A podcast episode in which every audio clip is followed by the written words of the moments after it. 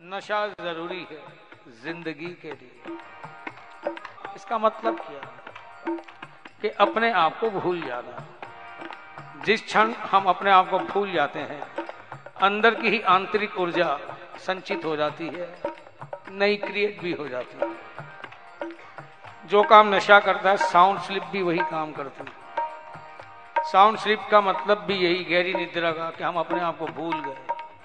वैसी निद्रा चार घंटे भी आ जाए तो पर्याप्त आंतरिक ऊर्जा जागृत हो जाती है, संचित हो जाती है। जो बहुत बड़े संत हुए, भजनानंदी हुए, उनकी नींद कम हो जाती है। क्यों?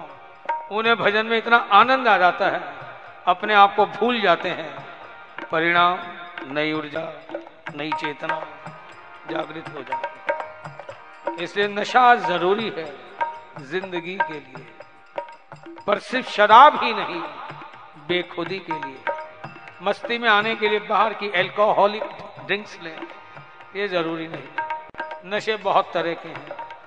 किसी को दौलत का, किसी को शोहरत का, और आजकल तो आए थे ना बहुत सारे पॉलिटिशियन ये भी एक नशा के मेरे पीठ के पीछे इतने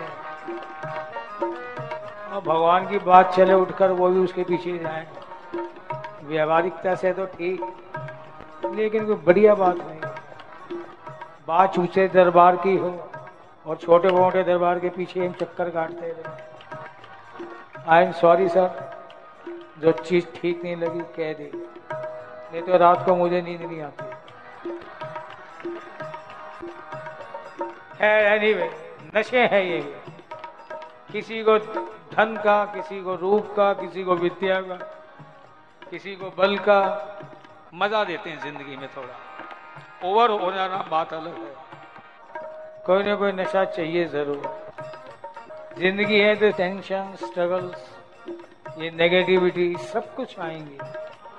लेकिन यदि कोई खुमारी अगर हमारे दिल में, दिमाग में बनी हुई है तो ये दुख के पीरियड भी पास हो जाते हैं। और उसके लिए नशा करते हैं लोग बाहरी नशा स्ट्रेस ज़्यादा देता है।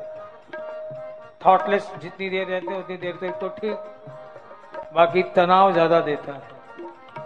इसलिए अगर जब नशा ही करना है तो प्रेमी कहता है कि नशा ज़रूरी है ज़िंदगी के लिए पर सिर्फ़ शराब ही नहीं बेखुदी के लिए। कन्हैया की नज़रों में एक बार डूब कर तो देख। कन्हैया की नज़रों में जरा एक बार डूब कर तो देख। बड़ा ही हसीन समुद्र है खुदकुशी करने के लिए। बड़ा ही हसीन समुद्र है खुदकुशी करने के लिए। अपने सेल्फ को अपनी ईगो को मिटाने के लिए।